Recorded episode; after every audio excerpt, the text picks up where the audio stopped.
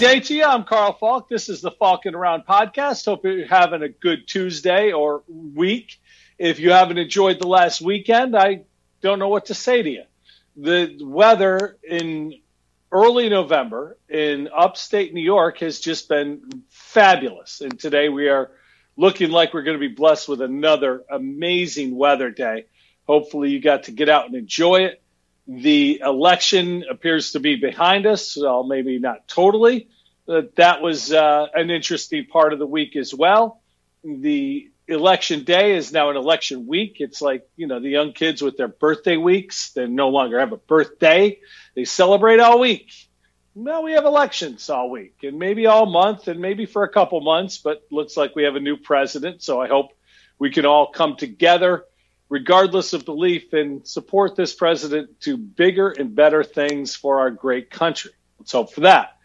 Tomorrow is Veterans Day, so make sure you give a thought to what freedoms we have and how we get those freedoms. Appreciate what is done for us by the veterans and the men and women who serve in our military. It's it's such a great great thing that we have. Let's not take it, eh, take it for granted this is sports podcast. So let's talk some sports. And of course, we're going to start with the Buffalo Bills. Bills get a win over Seattle on Sunday that, frankly, I didn't see coming. Seattle comes in with Russell Wilson, and he is just, if not the best quarterback in the NFL, he's top three. It's he, Mahomes, and you figure out who third is because I think that is a weekly position. Aaron Rodgers one week, Brady last week. We'll see who goes in there. But Russell Wilson's just been great in, in, in his career and appears to be getting better. And when the Bills had this game on the docket, I'm thinking, I don't see it because I think you have to outscore Seattle. When they got the great opening kickoff from Andre Roberts, and I think something needs to be said about Roberts as a tone setter. This is the second time I felt that his kickoff return ignited a spark. It did so in the second half a couple weeks ago against the Jets, did so again this week. He is one of those players who has the ability to change momentum with his play. And, and he did so initially with that great opening kickoff return. Bills take it, go down, get the finish right away to Isaiah McKenzie. Allen's sharp on the drive. Defense holds, get it back, go down and score up 14 to nothing. And you're thinking, all right, the only thing that's not strange in Western New York right now is not just the weather, it's how good the Bills offense look. I understand Seattle's defense is bad. And I understand Seattle's defense did not have a very good plan. I was shocked to hear Pete Carroll's comments of we thought they would run the ball more. If you've watched all year long, the only game that the Bills really went to the running game predominantly was the previous week against the Patriots, and that was because Belichick forced them to do so. And if you listen to last week's podcast, I credited Brian Daboll for taking what the defense gives him, attacking the opportunity. And, and that's what he did with New England required patience and it required going against maybe what you want to do. But you have to be able to do both run the football and pass the football. I've said it multiple times on this podcast. And the Bills are showing an ability to do so. But watching Sunday, the more I watched, the more I thought about the game and the more the game played out. I think the Bills defense was actually the key to this game, not the Bills' offense. And we haven't said that a whole lot this year. AJ Klein, the game he had was really impressive. Russell Wilson threw for 390. He had to throw it 41 times, but he turned the ball over four times. He he was under pressure by Jerry Hughes and others for much of the day. But AJ Klein's two sacks, including the sack, force fumble, recovery, were such game changing plays. Tre'Davious White reading Wilson, dropping out of coverage to provide a, a, little bit of a flat area coverage and get an interception, return it right down inside the five. Those plays change the game. I thought Tremaine Edmunds played his best game of the year this year. The injury, maybe it was a factor, maybe it's healing, whatever the case, that was the player I expected to see when Edmunds was drafted in the first round a couple of years ago. We haven't often seen that, but he was all over the field. He was impactful. He had 11 tackles, had a sack, was in pass coverage. It's great to see without Matt Milano that Klein had his by far best game of his season with the Bills. And Edmunds, I thought, did as well. If you remember before the game, Matt Milano went on IR. He'll miss at least three games. So it's going to be a work in progress still with the Bills linebackers, but I thought they did something really well. Jordan Poyer and Micah Hyde continue to play great as a tandem at the safety position. They continue to make plays. Poyer gets an interception. But I, I just think that the Bills defense is starting to find its groove. Jerry Hughes is the key up front. His constant pressure is allowing others to get sacks. And I think as this defense grows, we've seen the growth from the offense from the outset of the season. This is a dangerous football team. It, the Bills are seven and two, and frankly, the Dolphins are five and three. So the AFC East is not. It's not just a Bills division right now. The Patriots, although they got some, you want to call it a win, go ahead. What they got last night against the Jets was interesting. They're three and five. I don't see the Patriots being a factor, but I sure do see the Dolphins being a factor. And I think the Bills need to continue to get through this. Uh, I talked about Josh Allen, and Allen was 31 to 38, 415 yards. He had three touchdown passes, ran for another. The accuracy was uncanny. In the first half, I believe it was 268 yards he threw for, almost 300 yards in the first half. You don't do that in an NFL game. Allen had two incompletions at one point late in the first half. This is a kid we've been talking about now since he came out of Wyoming to Buffalo as can he get it? Can the accuracy? Can all of these questions that have been coming over and over and over again? And people didn't believe in him before the draft. Josh Rosen, most pro ready. Sam Darnold, most can't miss. Lamar Jackson, best athlete. And Baker Mayfield, you know, everyone loved what he brought, the next Brett Favre. Look at that class now, three years later. Re rank them. And Lamar, who I thought got back to doing what Lamar should be doing on Sunday, is has an MVP under his belt. He's also struggled to come from behind. And I also feel he's still a much better athlete than he is a quarterback. And I think he'll grow into that. And I'm not dogging Lamar. I just think that, you know, before we put him in, in Canton, he needs to progress the other three, Baker, the jury's out. He's having a better year this year. He had a good rookie year. But I think there's work to be done. You think about Sam Darnold, I don't know. I really don't. Joe Flacco last night ran the Jets offense better than Sam Darnold has all year. And if Joe Flacco is a better quarterback than Sam Darnold right now, then Sam Darnold is one of the biggest draft whiffs we've seen in a long time. And of course, Rosen is on essentially the practice squad down in Tampa. So, you know, I think people are trying to get over their pre draft intuitions of Josh Allen. I also think that people are holding on to that in hopes that he continues to fail. But we are through nine games of this season.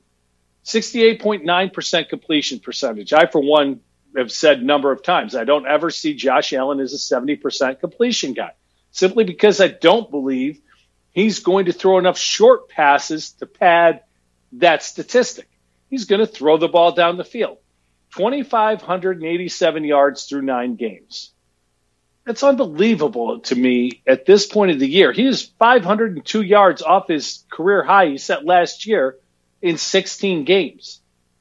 He's going to end up somewhere in the low fours at worst for season total in yardage. And I didn't think Josh Allen was that guy. 19 touchdowns, five interceptions. Double that or get close to mid 30s, 35 touchdown passes for Josh Allen in his third year. I would have never bought into it. But here he is with 107.2 quarterback rating. He's third in the league in yards at this point, sixth in completion percentage, which may be the most astounding statistic he's achieved. He's fifth in touchdowns and eighth, eighth in quarterback ratings. Bills have found their franchise quarterback, and he's doing great things with this team. And, and this team, and, and it's it's a group that is growing together, and you see it. You look at Stefon Diggs. I didn't know what to expect when the Bills got Diggs, and I thought they gave up too much. Well, we all did, right? Gave up a first and a fourth, and DeAndre Hopkins, who I thought was a much better receiver, went for a second, and David Johnson. I, I thought, what's Beane doing? Well, there couldn't have been a better fit. His attitude, his ability to compete, his competitiveness is just something that's bringing this team along with him. And he and Allen clicked early and have clicked often. Diggs on Sunday had nine catches for 118 yards, seemed to be open all afternoon. And if your best player is open all day, one of two things. Either the defense isn't doing their job, which we could talk about that. Seattle's defense was not very good, or that player is special. And when it comes to Diggs, who's now leading the league in receptions and leading the league in yards, he is special as far as his route running. I want you to listen to Der- Daniel Jeremiah, who is one of the scouts that I listened the most to, talk about how great of a route runner Stefon Diggs is and what it meant, especially in this game against Seattle.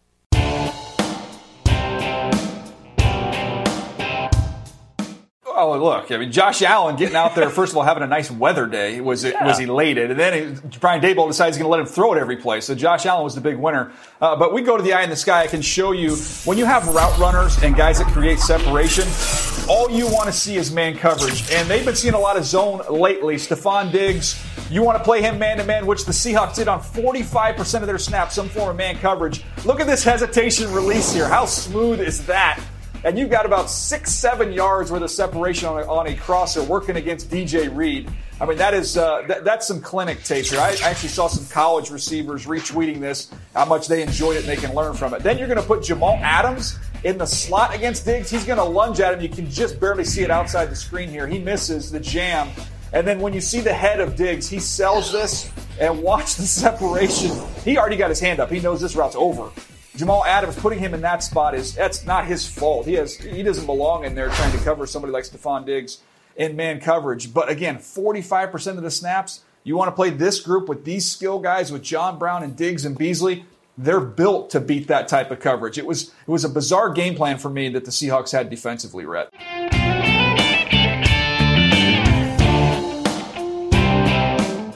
It's a fantastic addition for this Bills team, and what it's done is it's freed up John Brown, who had 99 yards on eight catches on Sunday. It's freed up Cole Beasley in the spot slot, who's having just a tremendous year. Gabriel Davis, the rookie, had another nice day Sunday, touchdown pass among his 70 yards. This is a very good receiving group with a true number one. And Allen is doing a great job of distributing the ball, keeping plays alive, I still think the offensive line is a work in progress, especially at the guard positions because of injuries. Cody Ford wasn't great before the injury, but now you start bringing in guys, and you've got Mitch Morse out, Jon Feliciano again up at, up off the IR to play center this week, and it's just a group that seems to play well together. Now, this week's game is out at Arizona, and Kyler Murray is just another phenomenal young quarterback. The league is becoming overrun with guys like Murray and Allen, all these young guys who are learning the position, who are fearless, athletic, just a, a joy to watch. And, and it is so interesting at this time with the way the NFL is going. Brees and Brady are in their 40s on their way out. Rodgers having a bit of a rebirth. Roethlisberger is what he is at this point. But man, is the league in good hands, in my opinion, with all these good young quarterbacks. Bills fans, if you have not watched Kyler Murray on Sunday, you're going to see a guy who I believe is the fastest quarterback ever to play the game. I always thought Michael Vick was the fastest, and then along came Lamar, and Lamar is just such a freak athlete. You watch him play, his ability, his, his gracefulness. But what Kyler Murray does in his short strides, he's, he's uh, short in stature, so he's a smaller guy, but he, he just, his quickness, his elusiveness, he just looks at a different level than everybody else, and he throws an amazing ball. It's it's fun to watch him play quarterback.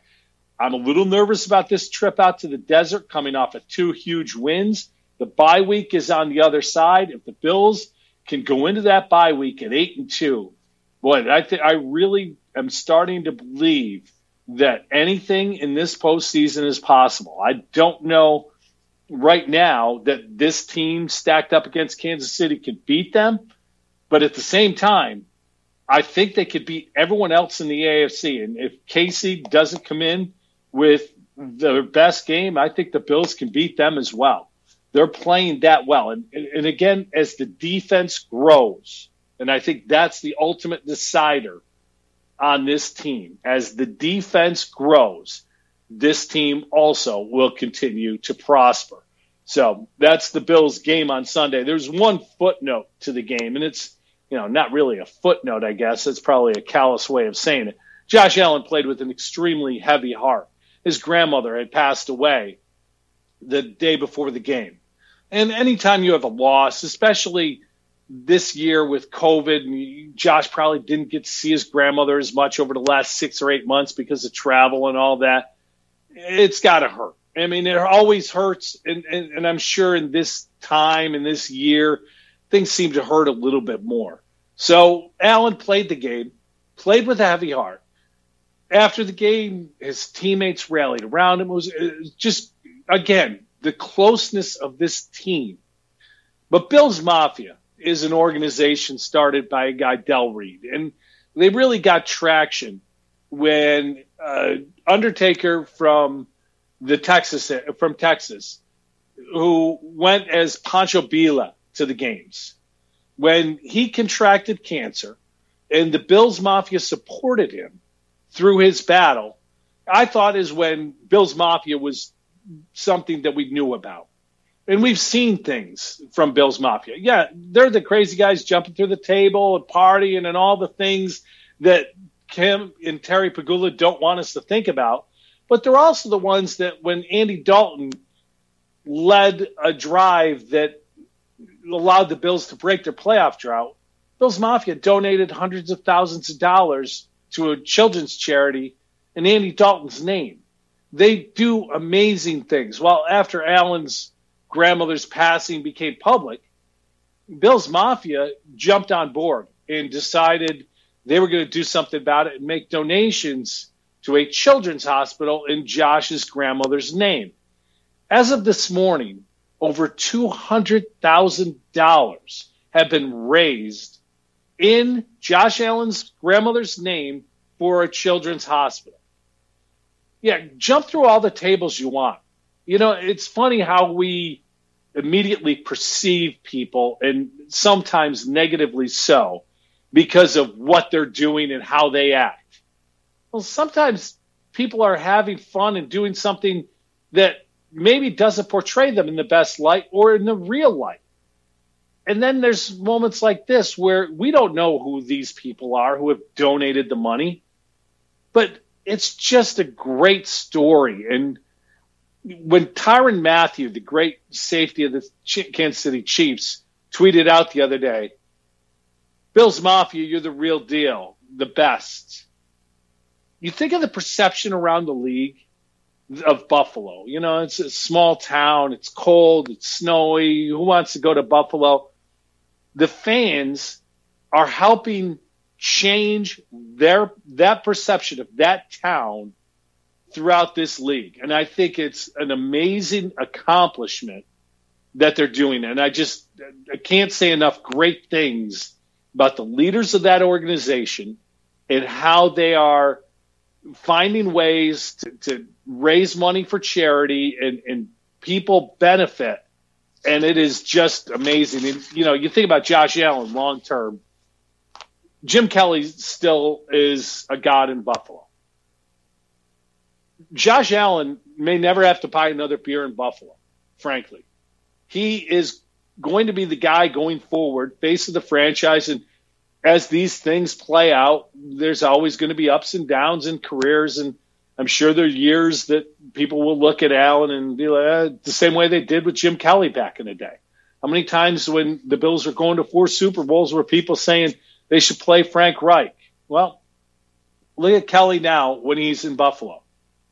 Josh Allen's going to be that guy. But I also think that, like Kelly, Allen will forever hold a special, unique place, hold Buffalo in a special, unique place in his heart. It is just great to see, and the people of Western New York, props to you. So the Bills, seven and two, bring on Arizona. Let's see what can happen next.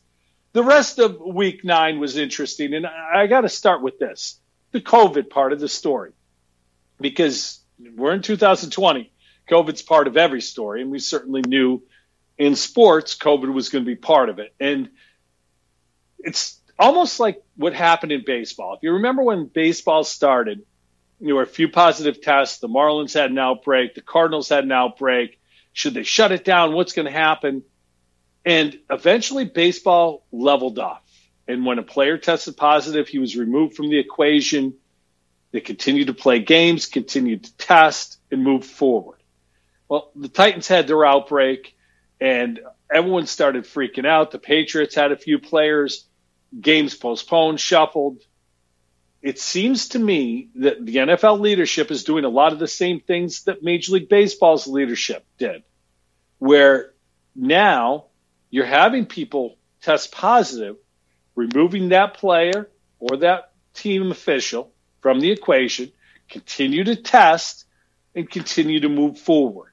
It worked in baseball, and I think it's starting to level out a little bit in football. I know we're seeing a huge spike in corona cases locally, nationally. Let's hope it continues, but I really think that they've gotten an idea of how to handle things when people test positive and how to quarantine groups, close contacts, and things like that. And I, I do think at this point, we're more than halfway through the season. I do think they're going to get this season in. It may be delayed a week, the Super Bowl. It may not be played on time, but I think this season's going to get in, and that wasn't something I was confident in through the first couple months of the season. But it's, it's starting to look like they have a very good plan and the plan is better because of how they're handling the positive cases, in my opinion. Ravens get a good win. I mentioned it earlier. Lamar Jackson, going back to last year a little bit, 19 to 23, 170 yards against a very good Indianapolis defense.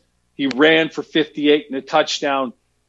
Don't ask Lamar to be something he isn't. And, and we make a big deal out of things that guys can't do. Well, Lamar went traveling, at halftime. He's never brought his team back. Yeah, okay. Would you want him to be your starting quarterback? Well, yeah, but no. Stop worrying about what guys can't do and continue to work and put them in position where they can do what they do well. And I think that's what John Harbaugh and Greg Roman are, are trying to get back to with Lamar Jackson. Stop worrying about throwing the ball down the field to wide receivers. Continue to work through your tight end and your running game. Let Lamar Jackson win games. And for the Colts, I say this, I think, about every week. As good as this team is, with, with Philip Rivers at the helm, they're not a team that I worry about going anywhere this year. In the future, they get another quarterback in there, maybe a Matt Ryan next year, something like that. Watch out for the Colts because that's a very good football team the Chiefs beat Carolina 33 to 31. And Patrick Mahomes is close to being to the we underappreciate him stage. I use LeBron, LeBron James as the measuring stick. LeBron sh- should be, would be, the MVP in the league every year if anyone else had a year like LeBron has every year. Every year somebody has a LeBron like year, and we give them the MVP because look at what they've done. LeBron does that every year. Patrick Mahomes is getting to that point. He threw for 372 yards on Sunday, four touchdowns. It was like, oh, yeah, those are big numbers. And it's like, yeah, whatever. It's just, you know, Mahomes, they won. The other side of the coin, or other side of the field, if you will, is Teddy Bridgewater for Carolina. Matt Rhule, by the way, the guy I think is doing a great job in Carolina, building something there. They have McCaffrey back. Looks like he's going to miss some time with a shoulder injury. But watching Teddy Bridgewater at the end of that game fight for yardage with his legs, just bringing the team back. Teddy is a guy who I don't know long term if he's going to be the guy in Carolina. You'll have to see what happens in the draft. But this is a heck of a story. For him to almost lose his leg after a practice injury, a freak practice injury, come all the way back and to be balling out the way he is. What a great story. What a great kid. And frankly, what a great player. There are a lot worse options in the NFL at quarterback than Teddy Bridgewater. I don't know that I'd put him as a great quarterback, but you can win a lot of football games with a guy like that, and especially with an attitude like that. When it's fourth and 14 and you're diving five yards for the first down, you can quarterback my football team anytime. The Vikings win again. They're building back to respectability. The three and five now. I think it's too little, too late, but maybe can sneak in if the NFL continues to add playoff teams, which they seem to want to do. But Dalvin Cook is the story in Minnesota. This week, over 200 yards, another pair of touchdowns. Just watching this kid, I, again, I've said this a few times. I remember watching him at Florida State and thinking that kid's a star. He should be the first running back taken. Well, he slides into the second round, apparently because of some character issues. Gets a contract extension earlier this year and he's been better and better since he signed that. Got his money and got better. Doesn't happen all the time. Titans beat the Bears. The Bears are just a team I'm not buying into, but every week they play tough, and I'm going to give Nagy credit for that. I don't think they have their quarterback situation under control. Nick Foles is a guy who can win games, but I don't think he's a guy you want win, want to be the answer. And I don't think the Bears have surrounded him with a tremendous amount of talent. David Montgomery always seems to be hurt, always seems to be digged. The Titans are a win ugly group anyway. Tannehill may have leveled off a little bit, but they're at six and two. They have that tiebreaker over the Bills. They're going to be a team to keep an eye on going forward. That's going to be a pain in the ass for the Bills, I think, come playoff time. Raiders beat the Chargers, and if you're a Chargers fan, man, you got my sympathies. They got the best uniforms in the league.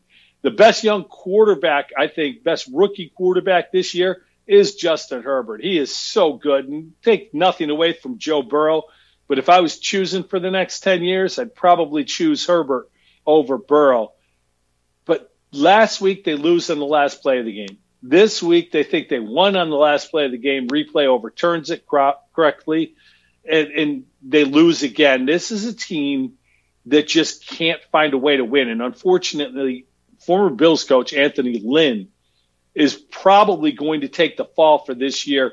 It's going to be a bad year at the at season's end for the Chargers. They're going to go in a different direction most likely, but there are a lot of good things, a lot of good pieces in place in LA with the Chargers. I got to think that's a very attractive job if it opens up. I just feel bad because Anthony Lynn's a guy I like a lot.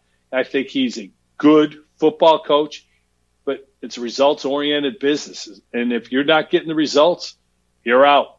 Raiders get another win. Gruden's doing a really good job with that team. And Derek Carr did something that I didn't think he had in him, diving over a defender to get a first down.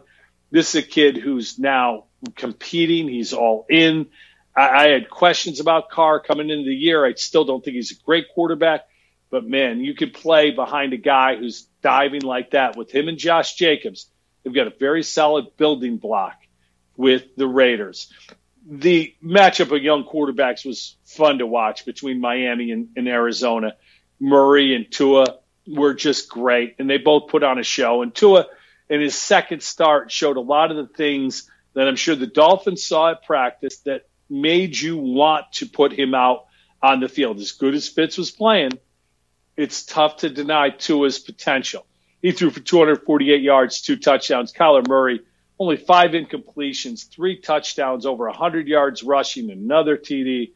These, this young quarterback group is fun to watch.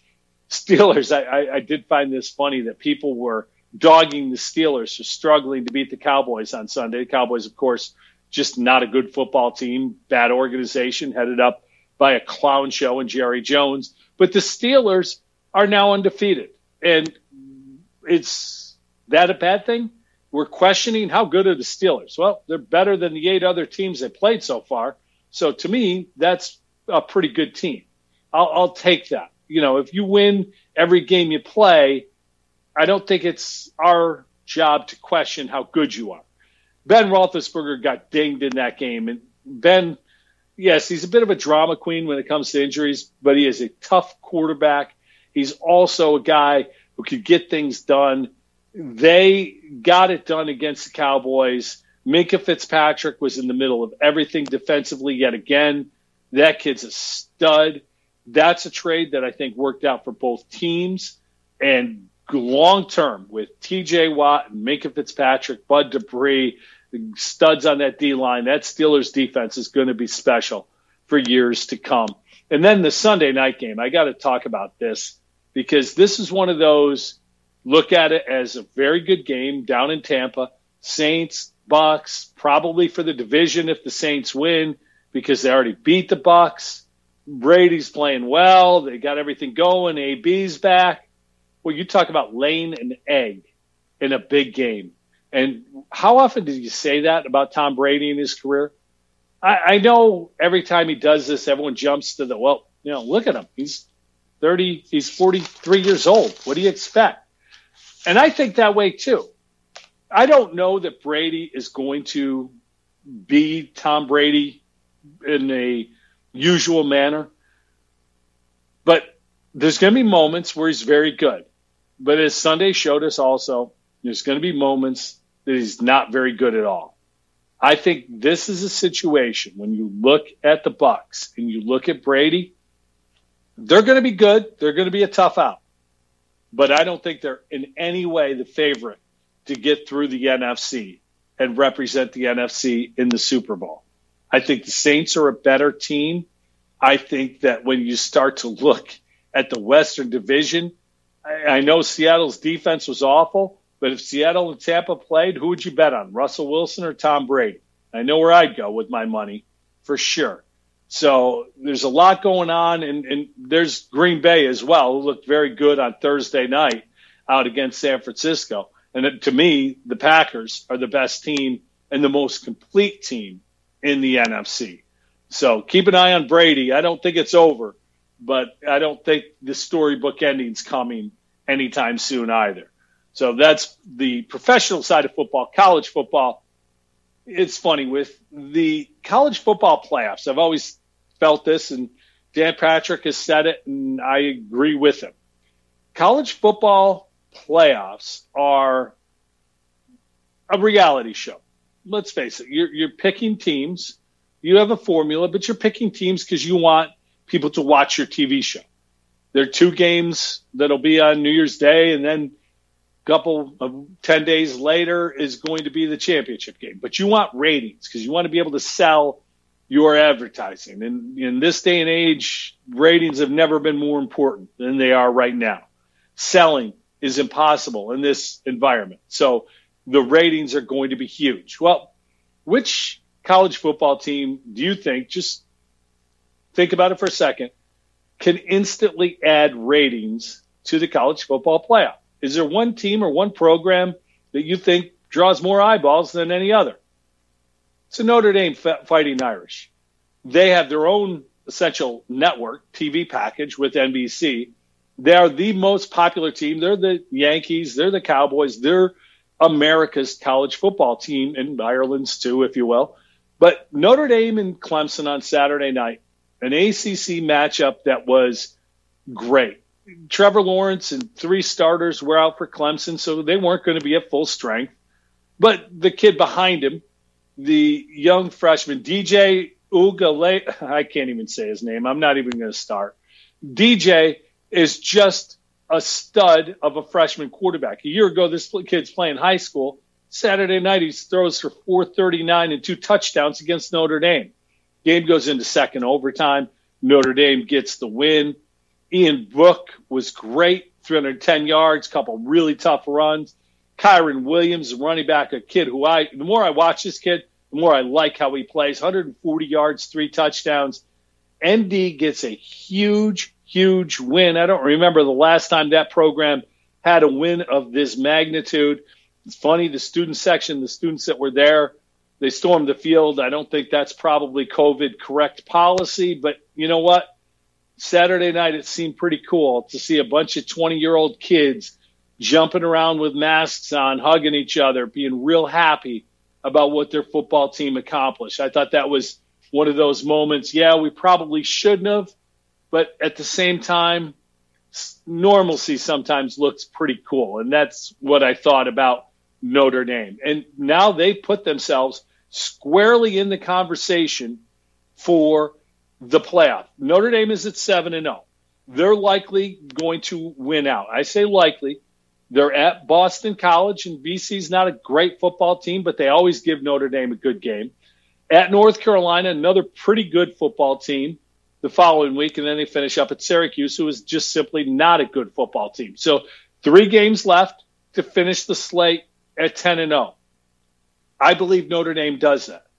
I believe then they go to the ACC championship game where they, where they once again will face Clemson. It will be a one loss Clemson team. It will be a team quarterback most likely by Trevor Lawrence. The defense will be at full strength. It'll be a different team. Now, when you start to look at the play, you've got to find the four teams that fit the pieces of the puzzle. Who are the best four teams in the country? Well, right now, Notre Dame is one of them. You've also got Alabama and Ohio State. The fourth team remains a mystery. In college football, it's not only how you lose and who you lose to, it's when you lose. Notre Dame's loss is going to come late, in my opinion, because I think Clemson beats them in the ACC championship game. So now, if you're the committee putting together the playoff, what do you do? Well, here's what I look at happening. Alabama will go through the through the SEC slate undefeated. They'll likely play Florida in the SEC championship game. Florida's already a one-loss team. Alabama beats Florida. They're a two-loss team. Alabama's in, Florida's out. Ohio State doesn't have a whole lot of competition this year in the Big Ten. I'm sorry, as good as Indiana's been, I'm not buying in. The traditional powers of Penn State and Michigan are having awful years. So I think that you can see a case where Ohio State cruises through the Big Ten. Ohio State's in. That gives you two teams. Now you've got the ACC situation. Of course, Texas and Oklahoma, if they get in with one loss, they're going to play into this as well. But in my opinion, the committee's going to look at Clemson as a team that their one loss was without the best football player in college football. So because of that, we're going to put Clemson in. Now you've got Notre Dame. It's going to be Notre Dame. I think Notre Dame brings a lot to the table, and I think that that is very, very meaningful. So my prediction, way too early prediction, for the college football playoff, Alabama, Ohio State, Clemson, the same three every year. And I think Notre Dame edges the Big 12 participant, whether it be Oklahoma or Texas or maybe somebody else. I do believe that those four teams are going to be, be the ones to get in. Well, this is early November, and it sounds strange saying it, but it's Masters Week. You know, the dogwoods and the azaleas, they're not in bloom, but at the same time, the most recognizable golf tournament in our nation takes place this week, seven months after it was initially scheduled. It also is only 244 days before it happens yet again. So it's 144 days. I'm sorry, not 200, 144 days before it happens again. The Masters will look a little different this week, but one thing that won't look different is what the Masters always does best. It always does history better than anyone else. And the tournament is special in part because of the legacy that goes through the tournament. Phil Mickelson will play this week, and I, I think Phil makes the cut and finishes in the top 25. He'll be around. He knows the course well enough, and he'll hit enough bombs and, and be good. But he's got a great sense of history. And Phil, one thing he does better than any other golfer is contribute to social media with videos that are sometimes poignant, sometimes instructional, sometimes funny. But in this video, Phil Mickelson talks about, and it's pretty cool, just him driving into Augusta up Magnolia Lane and talking about what the Masters meant to him through the eyes of two other golfers he idolized.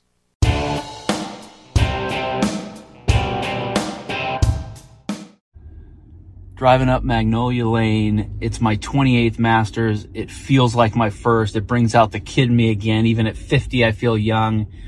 I can't help but remember and feel the presence of Arnold Palmer and Seve Ballesteros, two of my favorite golfers of all time.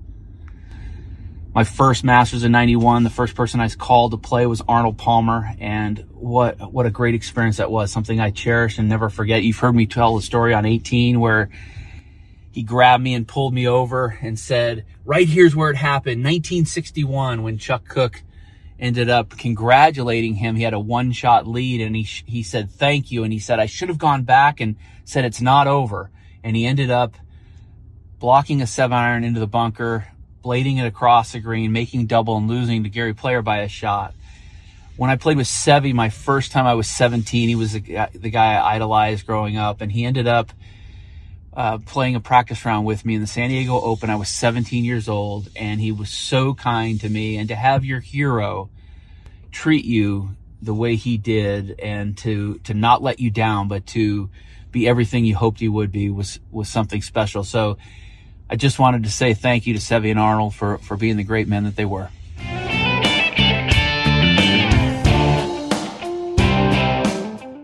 Pretty cool stuff there from Phil Mickelson. Again, a lot of people are going to want Phil to contend. I don't see it. I don't see his game being there, but at the same time, he will. He knows the course well enough. He'll kick it around and figure it out. Figure out a way to make the shots he needs to make to not contend, but finish with a very respectable finish this week. I think the course is going to play slightly different. They're expecting weather, which means softer, which means longer course. You look at Bryson DeChambeau, and you know he continues to try to hit the ball further and further. Not a fan of Bryson. I know he won the U.S. Open and overpowered that course, and he'll likely do the same this weekend. I don't think his putting will help him enough this week, and I don't think he'll win. He'll be there all week, but I also think big hits, big misses. He's going to have a couple big numbers this week that, that may take him out of contention. Another young gun to keep an eye on, played great at the U.S. Open, is Matthew Wolff. I think his game is suited to win a Masters eventually. Collin Morikawa, who won the PGA Championship, is somebody who is playing in his first Masters and comes in as a major champion winner. So the young guns look really good there. You've got the breakthrough guys, guys like Tony Finau, Xander Schauffele, Rickie Fowler. They've never won a major. Is this their time? You've got the best players in the world who are still there, but where are their games? Guys like Justin Thomas and Rory McIlroy. You've got DJ up there as well but one thing that Ty, that the, the Masters does better than any other, because we all know the course. You go through the back nine right now in your head and, and talk about the holes. We all know that. The players know that. And because of that, the experience, the ability to draw from your past, there are always guys from the back that may not be somebody you think about, but all of a sudden on Sunday, they're in the mix. Guys like Tiger last year, frankly. You know, guys like Koepka who hadn't been through the Masters on a Sunday. Well, Tiger had. They hit it in the water on 12. Tiger hits it on the green. That changed that tournament. That allowed Tiger to get the win. Experience. Will Tiger be a factor this week? I don't think he will. I just don't think his game's anywhere near where he needs it to be. I think, like Mickelson, maybe a top 25 st- finish. I'd love to see it, but I just don't see it. Jordan Spieth, another guy whose game isn't quite there. There are two guys, though, um, actually three, that I think have been there. Two of them have won it. One of them was very close. Jason Day comes in playing pretty well. Injuries more the story with him. I've always thought with how high he hits the ball, Augusta's a course that he'll eventually win on. Hasn't won yet. Been playing better. Keep an eye on Jason Day. The other two guys, and I think one of these two guys ends up winning this week, are both playing well and both played well and won there. Bubba Watson and Patrick Reed. And they may be the guys that nobody wants. I know I certainly don't want them, but they're also guys with that experience to draw on that you think you could probably get away with. And I, I think this week, keep an eye on Bubba Watson. As much as I don't want to see it, that's my pick for the Masters. We'll see how it goes. Well, enjoy the golf, enjoy the week, enjoy one more day of sunshine and the 70 degree temperatures of Western New York. Uh, thanks for listening, everybody. I'm Carl Falk. This is the Falcon Around podcast.